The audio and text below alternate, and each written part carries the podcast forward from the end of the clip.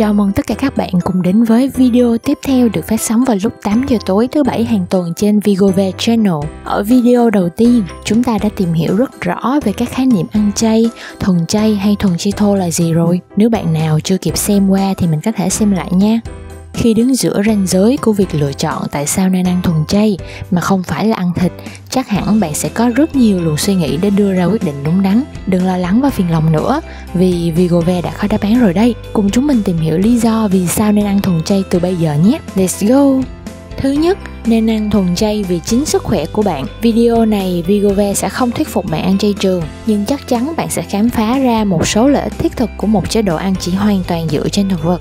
Mặc dù không có chế độ ăn nào có thể đảm bảo một cuộc sống lâu dài và khỏe mạnh, nhưng trở thành người ăn chay trường có thể cải thiện tỷ lệ cược cho cuộc sống của chính bạn. Điều đó phần lớn là do chế độ ăn thuần chay loại bỏ một số thực phẩm không có lợi cho sức khỏe như thịt đỏ có liên quan rất chặt chẽ đến ung thư, đặc biệt là ung thư đại tràng. Những người ăn chay trường cũng sẽ có xu hướng ăn nhiều rau và trái cây hơn và điều đó giúp họ giảm tỷ lệ mắc các bệnh về tim mạch và tiểu đường. Nguy cơ giảm này một phần là do những người ăn thuần chay họ gầy hơn về mặt thống kê và ít bị béo phì hơn nhiều so với dân số chung. Các lợi ích bổ sung khác cũng có thể phát sinh từ lượng chất béo bão hòa thấp và từ các hợp chất có lợi cho sức khỏe trong thực phẩm thực vật. Thứ hai, giảm đối mặt với sự tàn ác trên động vật. Người ăn thịt và người ăn chay có một điểm chung rất quan trọng đó là mỗi người chúng ta đều có lòng trắc ẩn và cảm thấy sót khi đối mặt với sự tàn ác trên động vật. Đáng buồn thay, bạn có thể tìm thấy sự tàn ác này hầu như ở bất cứ đâu trong ngành công nghiệp thịt, sữa và trứng. Vô số người trước khi họ quyết định chuyển sang ăn chay trường, họ đã từng dành hàng thập kỷ để ăn thịt và các sản phẩm động vật khác một cách sung sướng. Cho đến một ngày, họ bắt gặp một đoạn video về những cảnh tượng kinh khủng của ngành công nghiệp giết mổ.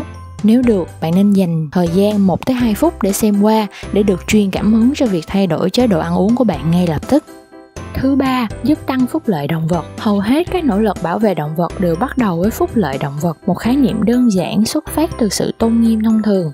Thông điệp cốt lõi của phúc lợi động vật là nếu bạn định sử dụng động vật để làm thực phẩm, mỹ phẩm hoặc bất cứ thứ gì khác, bạn có nghĩa vụ phải loại bỏ những đau khổ không cần thiết. Thật không may, việc diệt trừ đau khổ nói dễ hơn là làm. Phần lớn đau khổ nội tại đối với việc sử dụng động vật là tốn kém và khó loại bỏ. Việc xác minh phúc lợi được chấp nhận là không đáng tin cậy vì như chúng ta đã thấy nông dân họ có mọi động cơ để gian lận. Một khi ai đó bắt đầu chú ý đến phúc lợi động vật thì việc thay đổi chế độ ăn uống ở một mức độ nào đó là hầu như không thể tránh khỏi Dường như tất cả những người suy nghĩ cẩn thận về phúc lợi động vật đều ăn ít thực phẩm có nguồn gốc động vật hơn.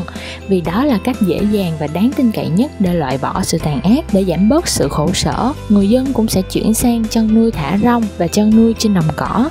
Thứ tư, vì quyền động vật. Phúc lợi động vật chỉ là một cách tiếp cận để suy nghĩ nghiêm túc về đạo đức ăn uống. Những ý tưởng quan trọng nhất mà phong trào bảo vệ động vật đưa ra không liên quan đến phúc lợi động vật mà là quyền động vật. Phúc lợi động vật hầu như làm giảm bớt việc sử dụng động vật miễn là chúng ta cố gắng giảm thiểu đau khổ. Còn quyền động vật là bác bỏ quan điểm này và tuyên bố dứt khoát rằng động vật không phải là của chúng ta để sử dụng theo cách chúng ta muốn. Như tên gọi của nó, quyền động vật vượt ra ngoài phúc lợi động vật để tuyên bố rằng động vật có quyền. Nói về phúc lợi động vật và quyền động vật chúng mình sẽ tiếp tục cho ra video chia sẻ sâu hơn về nội dung này để chúng ta cùng thảo luận và hiểu hơn về ý nghĩa của việc tôn trọng động vật nhé.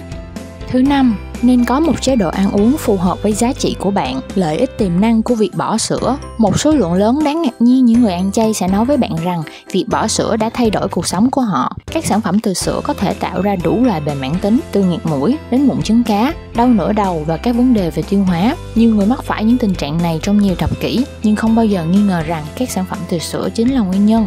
Chế độ ăn thuần chay hỗ trợ mức độ thể chất cao, một số người lo lắng rằng chế độ ăn thuần chay có thể cản trở quá trình luyện tập thể thao nghiêm túc nhưng đó không phải là mối quan tâm hợp lệ. Trên thực tế, một chế độ ăn thuần chay có kế hoạch tốt có thể hỗ trợ mức độ thể chất cao nhất. Điển hình, Scott Jurek, một trong những vận động viên siêu bền được đánh giá cao nhất thế giới là người ăn chay trường lâu năm. Nhưng những môn thể thao đòi hỏi sức bền và số lượng lớn thì sao? Ở đây cũng có rất nhiều ví dụ về các vận động viên thuần chay ưu tú. Các bạn có thể tìm hiểu qua bài viết chúng mình có để ở trong phần mô tả và có dịp chúng mình sẽ làm riêng hẳn một video nói về các vận động viên thuần chay chuyên nghiệp nhé. Thứ sáu, chế độ ăn thuần chay góp phần bảo vệ môi trường.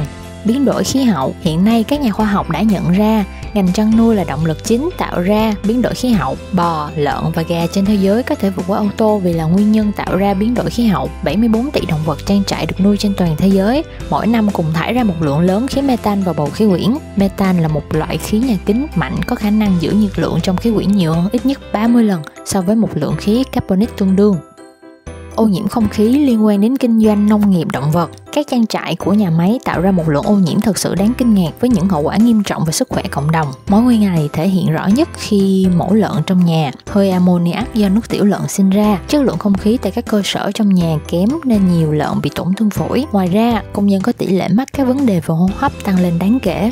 Cuối cùng, niềm vui khám phá thực phẩm có nguồn gốc từ thực vật khi bạn thường xuyên thử các loại thực phẩm thuần chay mới, những món bạn thích nhất sẽ nhanh chóng đưa vào chế độ ăn uống hàng ngày của bạn. Vì vậy, khi thời gian trôi qua, chế độ ăn uống của bạn có thể sẽ chuyển sang hướng thuần chay mà không cần bất kỳ nỗ lực nào từ phía bạn. Các bạn có thể thử thách chế độ ăn thuần chay để có những trải nghiệm không bao giờ quên. Và biết đâu sẽ có ngày bạn sẽ quyết định ăn chay trường. Hãy cùng tìm hiểu và tham gia vào chương trình thử thách 7 ngày thuần chay hoặc 10 tuần thuần chay. Chúng mình có để link trong phần mô tả video nhé.